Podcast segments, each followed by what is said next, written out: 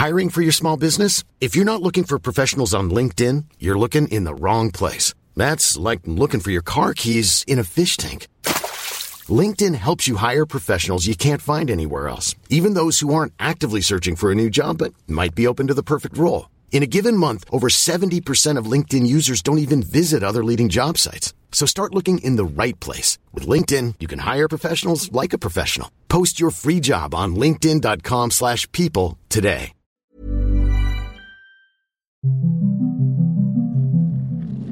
After the Apocalypse, a pandemic survival story.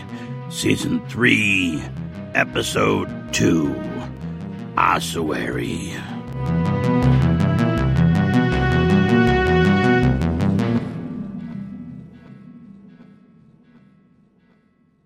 The afternoon sun pulsed orange behind distant clouds as it sank towards the horizon like blood draining from a wound. There was an earthy, sickly sweet smell that lingered across the plaza, chased by a lackluster breeze. Yeah, we got some strange shit here, the old man said as he examined the bone monument in front of the town courthouse. Agreed. Janet confirmed as she stole glances around the quiet buildings. Something doesn't feel right. Did anything ever feel right now in the aftermath of the apocalypse? Every day they lived and breathed the apocalypse, up to their throats in the apocalypse, tortured by the omnipresent, drowning, universal death and emptiness that dripped from the dark world into their consciousness. The apocalypse was their new normal, and if he admitted it, that scared him. Sometimes in his restive dreams, the realization that he was becoming accustomed to and comfortable with the death of the world scared him more than the dead world itself. Sometimes it seemed to the old man like those who died were the lucky ones. The dead were sanguine and peaceful. The survivors were not. The survivors were haunted and hunted. They had to trudge on through thick, dense, boggy swamps of grief, chaos, and violence. It was a crushing insanity to survive.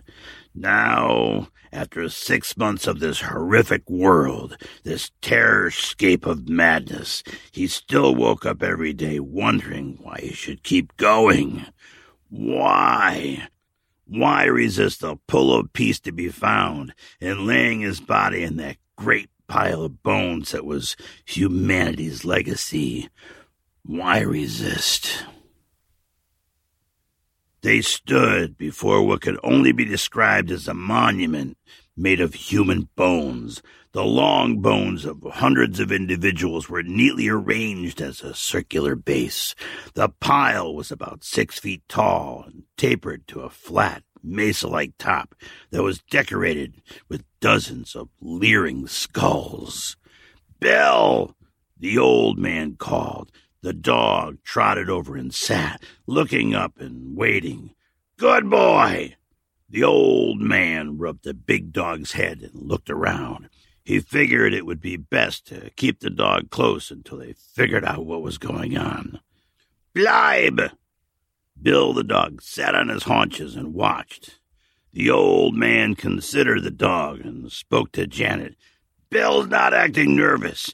I guess he's seen enough bones in his life, but that probably means we're alone here, too, at least for now.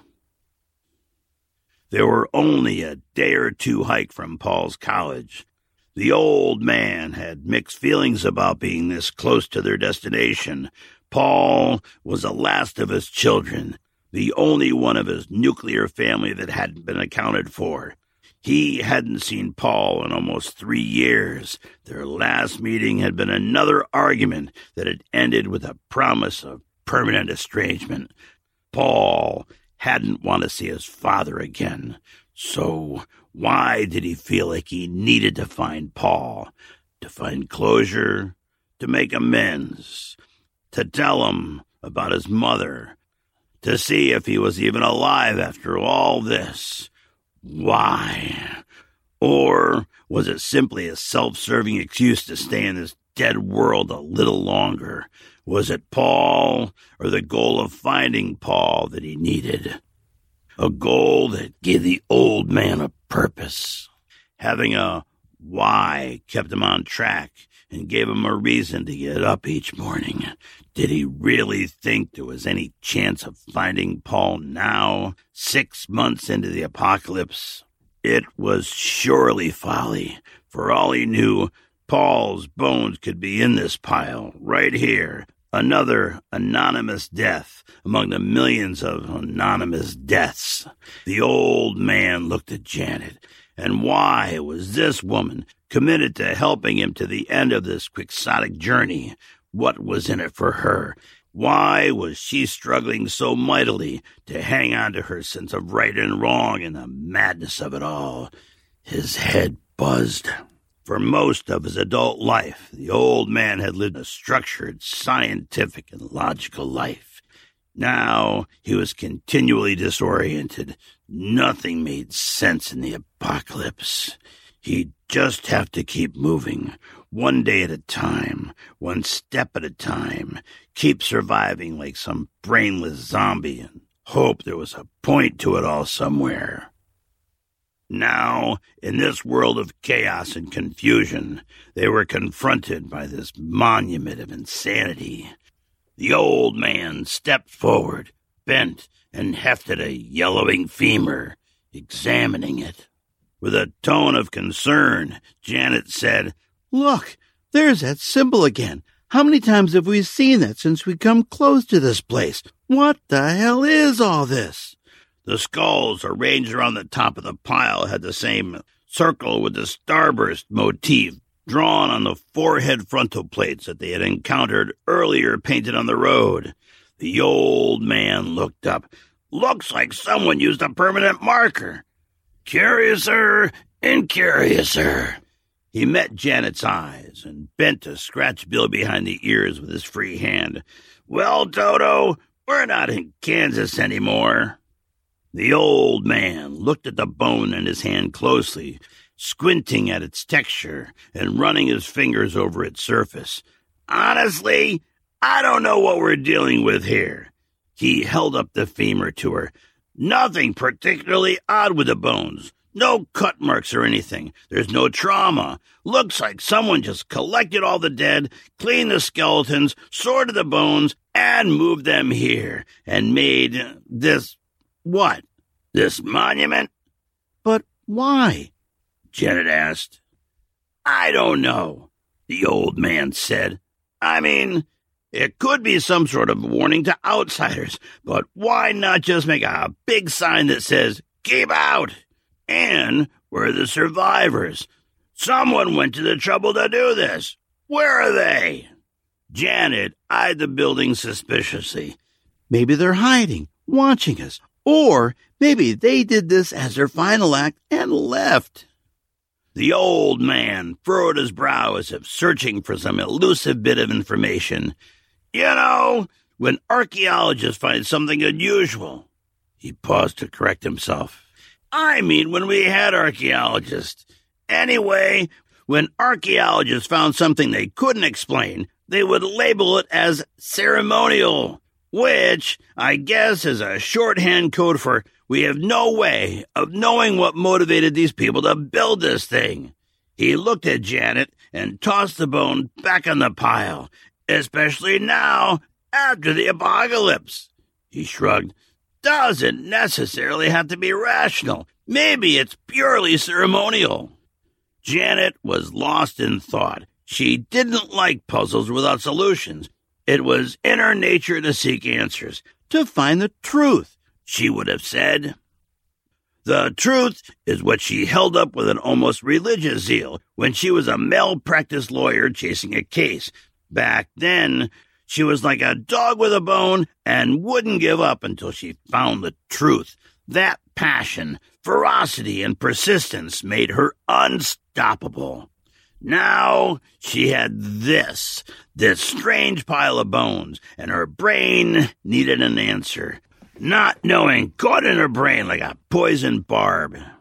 It might not be rational, She said, but it's organized and consistent, and it must have taken time and effort.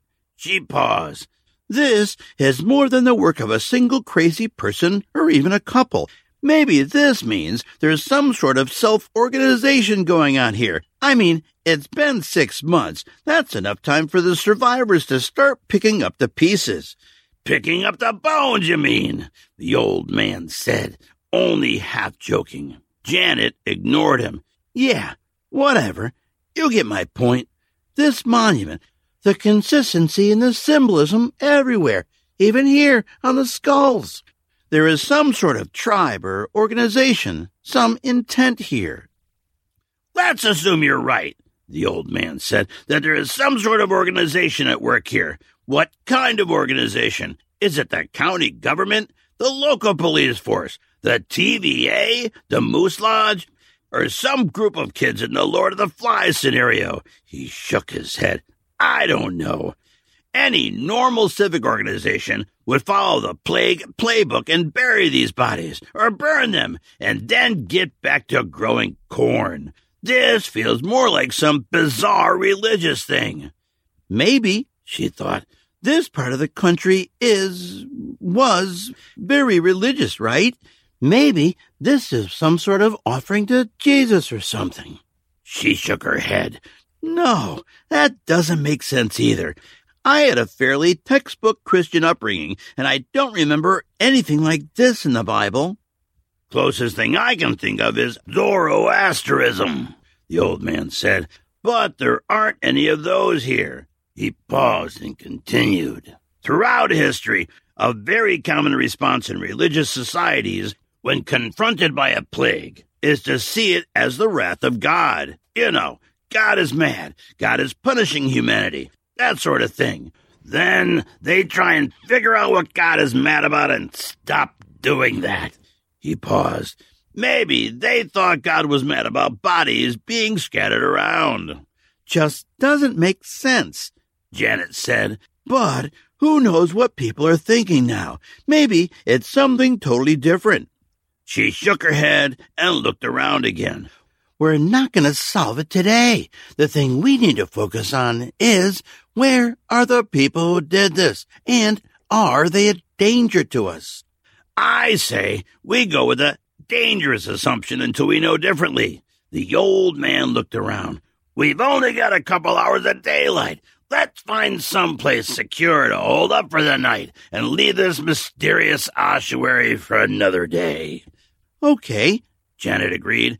but we still need to figure this out. We don't know if whoever is behind this poses a threat or maybe even offers an opportunity. We just don't know, and not knowing makes me nervous. The old man commanded Bill to the point, and they left the pile of bones, moving into the shadow of the courthouse building to find a safe place for the night. After a cursory exploration of the city center, they selected a taller apartment building as a potential place to spend the night. The front door was heavy metal with a thick safety glass window. The window had a white circular spiderweb of cracks from the impact of some violence, like it had been headbutted by a giant. One of the circle with the starburst symbols was spray painted on the brick wall beside the door. The paint had run before it dried. The droplets were frozen in their downward tracks mid flight, like a still photo of melting ice cream dripping from a kiddie cone on a hot day. It was dark inside. The metal door screeched across chips of broken glass and concrete as they pushed it in. The sound made the old man wince like fingernails on a chalkboard. They sent Bill in first and followed cautiously. Stale air that smelled of desperation and death breathed out from within like the foul breath of a charnel house monster. They moved through the ground floor hallway. Only the low afternoon sun came through west facing windows. The staleness smelled of greasy decomposition. Dust motes floated in the slanting rays that broke through the open doorways across the hall. Nothing moved. The air was still as a tomb. This place felt like it had been abandoned for much longer than the six months of the apocalypse. The plan was to do a quick reconnoiter through the building and make their way to the roof. This building was the tallest in the area and would give the best view of their surroundings. It was a high place to camp for the night. This building was one of those brick faced apartment buildings, five floors tall, ten units to a floor, blocky, utilitarian, and grim.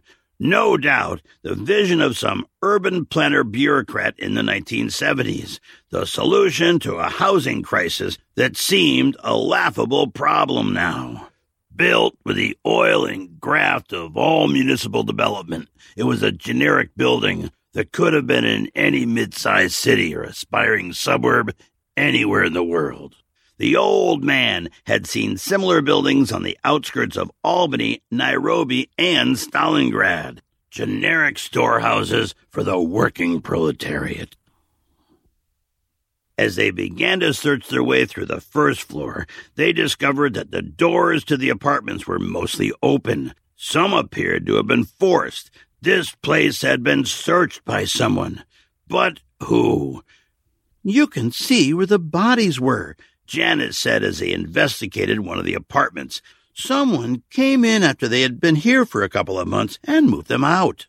It's strangely neat, the old man offered doesn't look like it's been looted. Nothing has been pulled apart. It looks like some things are missing, but it's all very tidy.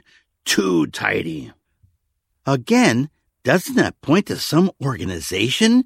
Janet said. Why collect the bodies? Why be careful when doing it? She shook her head. We're definitely missing something. Let's keep moving up, the old man said, and they made their way to the darkened stairwell. The next floor was the same. Doors forced, bodies removed, not much damage.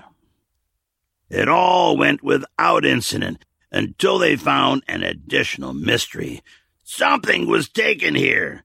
The old man said across the room to Janet as he pointed to an empty folding table in the corner of an apartment on the second floor. It was an apartment of someone younger, judging by the jumble of anime figures, pizza boxes, and empty energy drink cans. The poster on the wall facing the desk was a big pie chart that announced, Why I Lose. The overwhelmingly largest slice of the pie, 80%, was labeled, My Teammates Suck.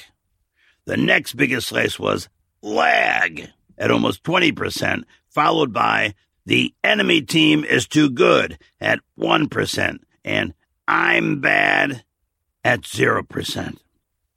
Computers, Janet said, looking around and gesturing to the rectangular voids in the dust on the table.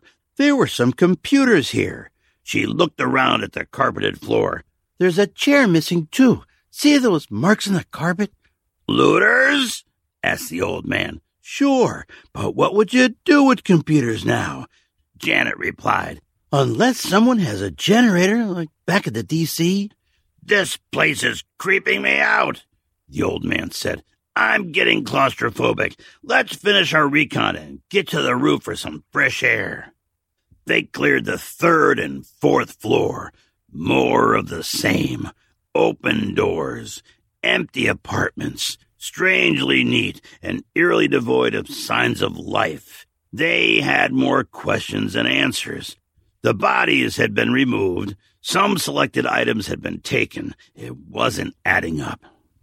The door to the fifth floor hallway was ajar. Bill, the dog, stopped abruptly. He stared intently at the open door and growled low.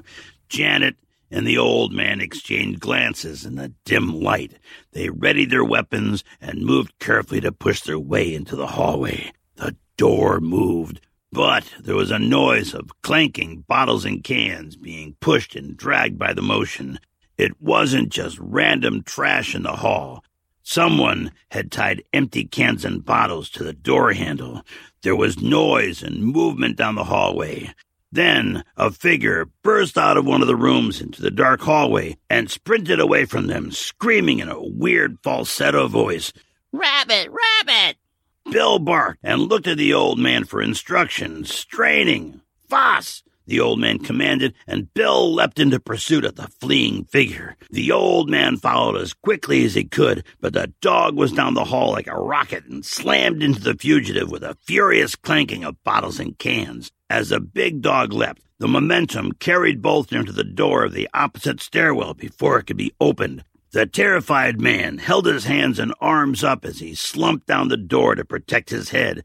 Bill tore at his sleeve. The man crumpled, babbling nonsense noises, weeping and curled into a ball. Halt! The old man yelled as he and Janet hustled down the hallway. Bill released the man's sleeves and stood over him with the intensity of purpose that only working dogs can have. As the old man hustled down the hall to where the dog stood guard, Janet turned into the empty apartment that the fleeing man had come from, her rifle ready. She and the old man had been traveling the apocalypse together for months now, and they each knew what to do. She secured his flank without any words exchanged or required. Clear, she yelled from the open door, exiting to rejoin the old man. He stood with the dog, looking down at the quivering wretch on the floor. What have we got here? she asked as she joined them. Looks like we found a survivor, the old man said without looking at her.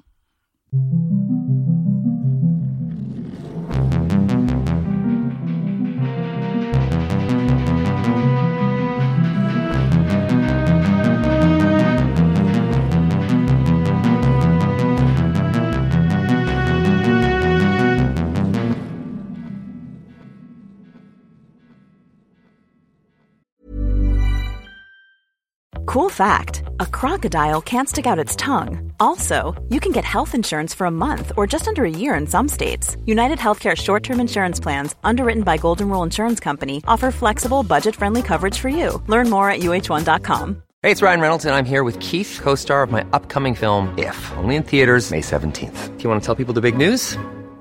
All right, I'll do it. Sign up now and you'll get unlimited for $15 a month in six months of Paramount Plus Essential Plan on us. Mintmobile.com slash switch. Upfront payment of $45 equivalent to $15 per month. Unlimited over 40 gigabytes per month. Face lower speeds. Videos at 480p. Active Mint customers by 531.24 get six months of Paramount Plus Essential Plan. Auto renews after six months. Offer ends May 31st, 2024. Separate Paramount Plus registration required. Terms and conditions apply if rated PG.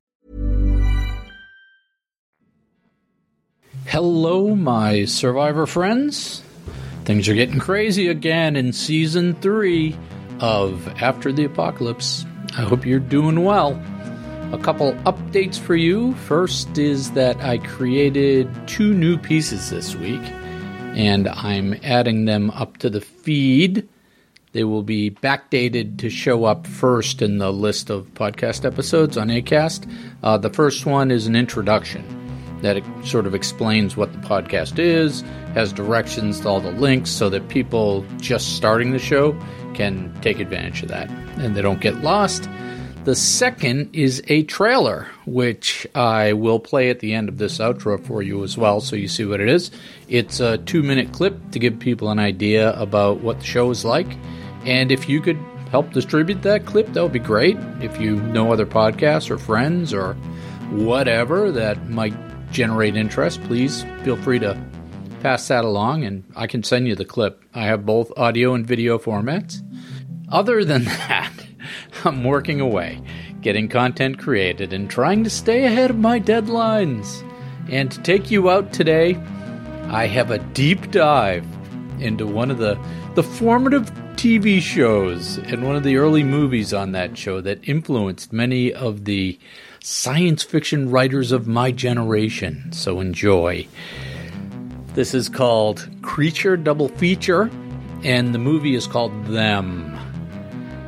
In the 1970s and 80s, there was a TV show where I live in Boston, and it had a major influence on my generation. It was called Creature Double Feature, or Creature Feature in some of the markets and it aired on UHF channel WLVI 56 up here in Boston on Saturday afternoons and sometimes after midnight on Saturday nights. And it was quite popular with the younger generation. This uh, this show they showed campy science fiction and monster films from the 50s and 60s, and hence the creature part of the creature double feature. And these were different times back then. In the zeitgeist of today, we would not consider any of these movies horror movies. They were made during the code years in Hollywood, and there was nothing censor worthy about them. And they weren't particularly scary, and they weren't particularly even well made, but they were different. And in that world of programmed sameness and pablum for the mass audience, different was good, and different attracted the teenagers like it always does. And you can't compare today's concept of small screen movie watching with what we were doing back then. It's a different world. So let's step back. Let's step into the Wayback Machine. Picture it, it's 1978. A bored teenager lounges in a mustard yellow vinyl upholstered cube chair in front of a 27 inch TV. He has to stand up, he has to walk to the TV, he has to reach out and turn the knob to select the UHF spectrum. And then he has to spin around another knob to tune that channel 56 WLVI into focus. And he might have to bend those rabbit ears in the UHF antenna to see if the picture can be clearer. Or maybe he might experiment with a coat hanger antenna.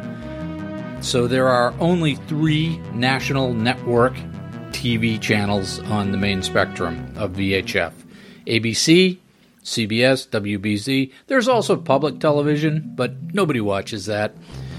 But there's another, at least three additional channels on the UHF spectrum, and that's where the good stuff is. This is where the local stuff is. This is where the weird stuff is.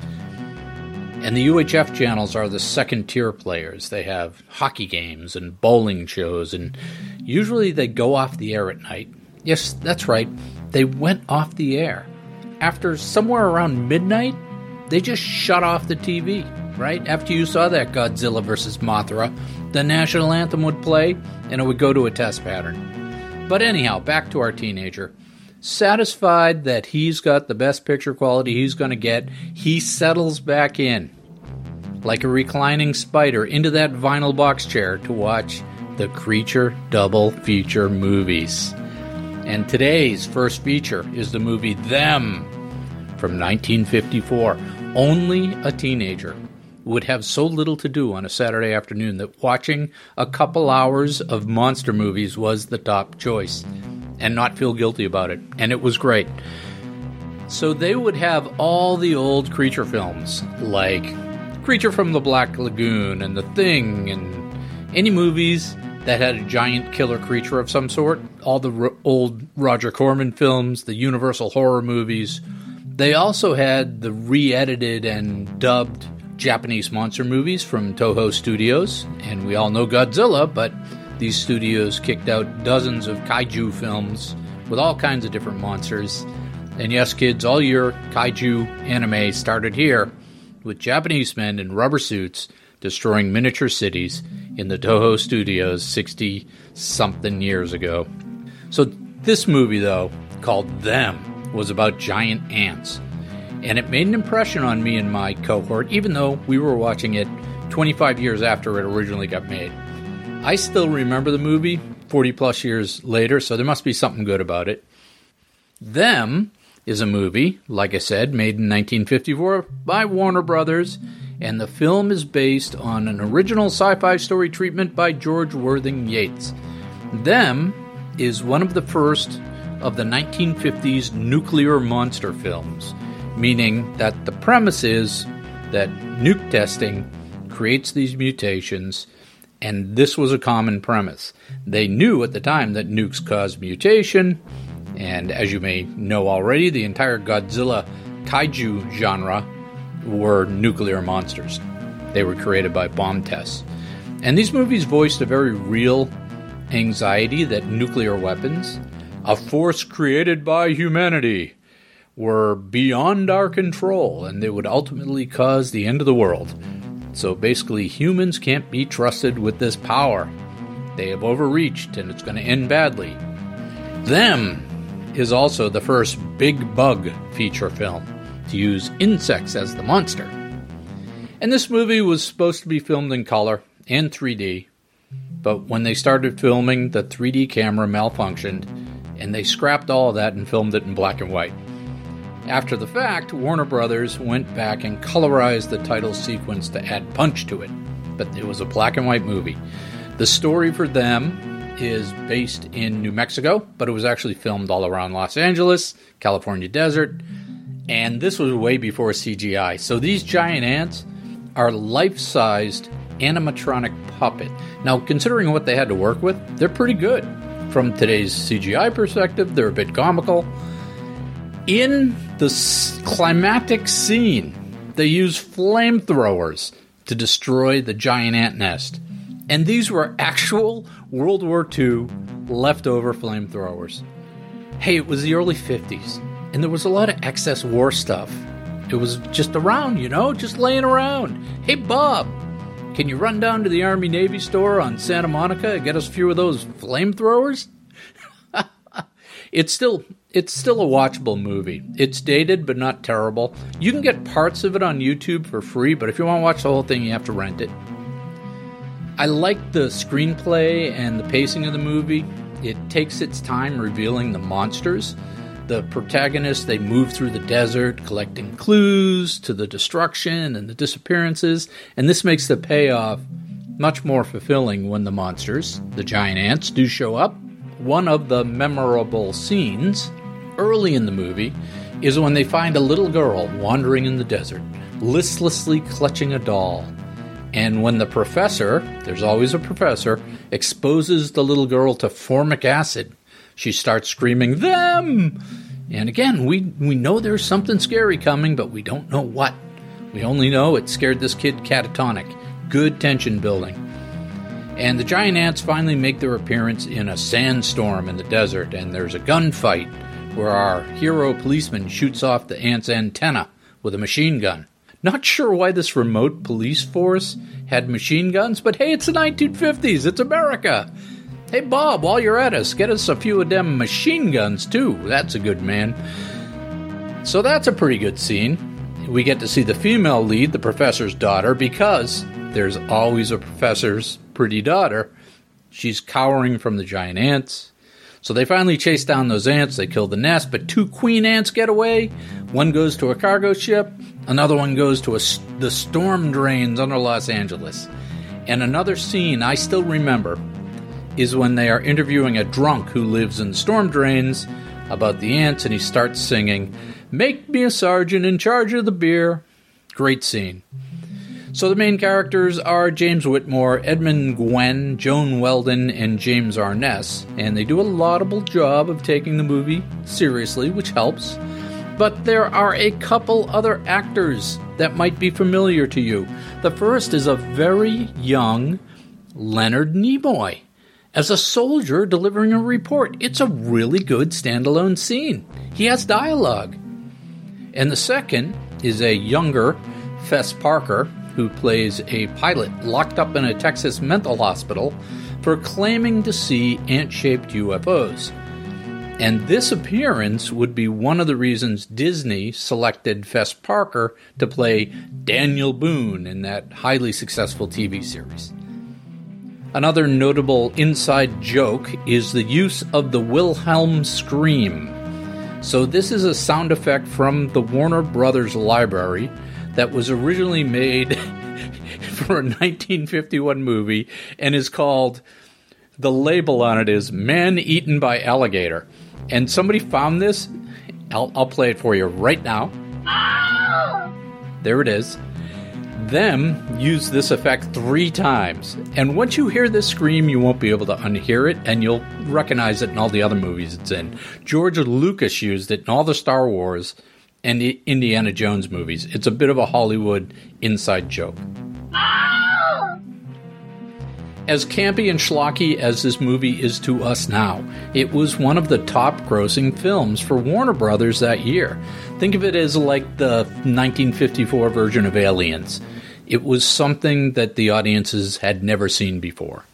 And think of what it took for somebody in 1954 to come up with this idea and then shepherd it through the production process to create this fairly credible movie. I mean, that probably took, that's probably a story in itself. And it was memorable 25 years later for that teenager in the vinyl box chair wasting a Saturday afternoon on Creature Double Feature. And I think it still holds up after 68 years. So, the lesson here, my survivor friends, is that the crazy ideas and the crazy projects are the best ones if you can get them made. You just need someone with the vision and the passion to take them seriously.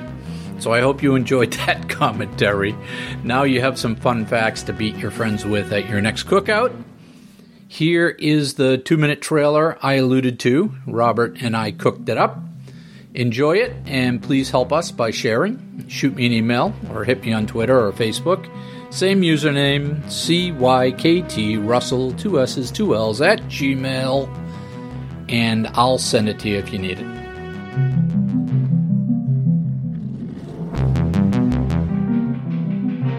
After the apocalypse, a pandemic survival story.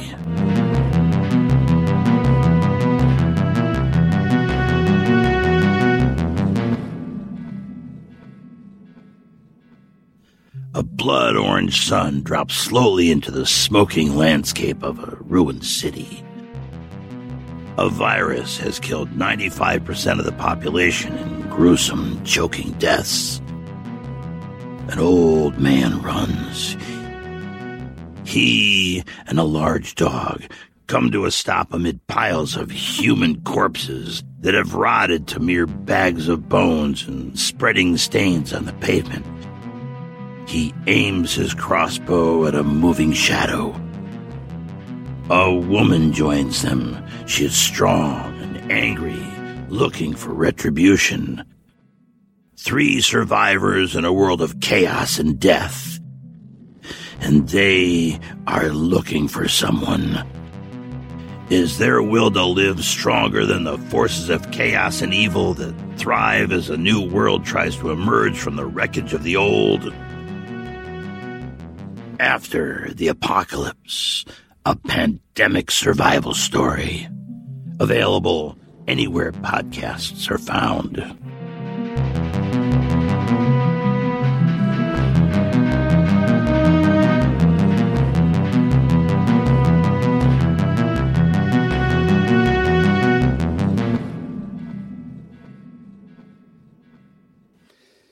We'll talk to you next week. Until then, keep surviving.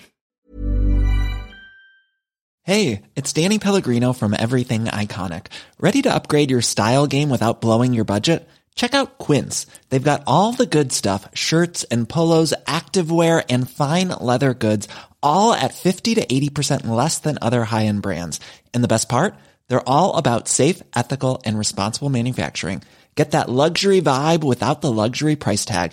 Hit up quince.com slash upgrade for free shipping and 365 day returns on your next order. That's quince.com slash upgrade.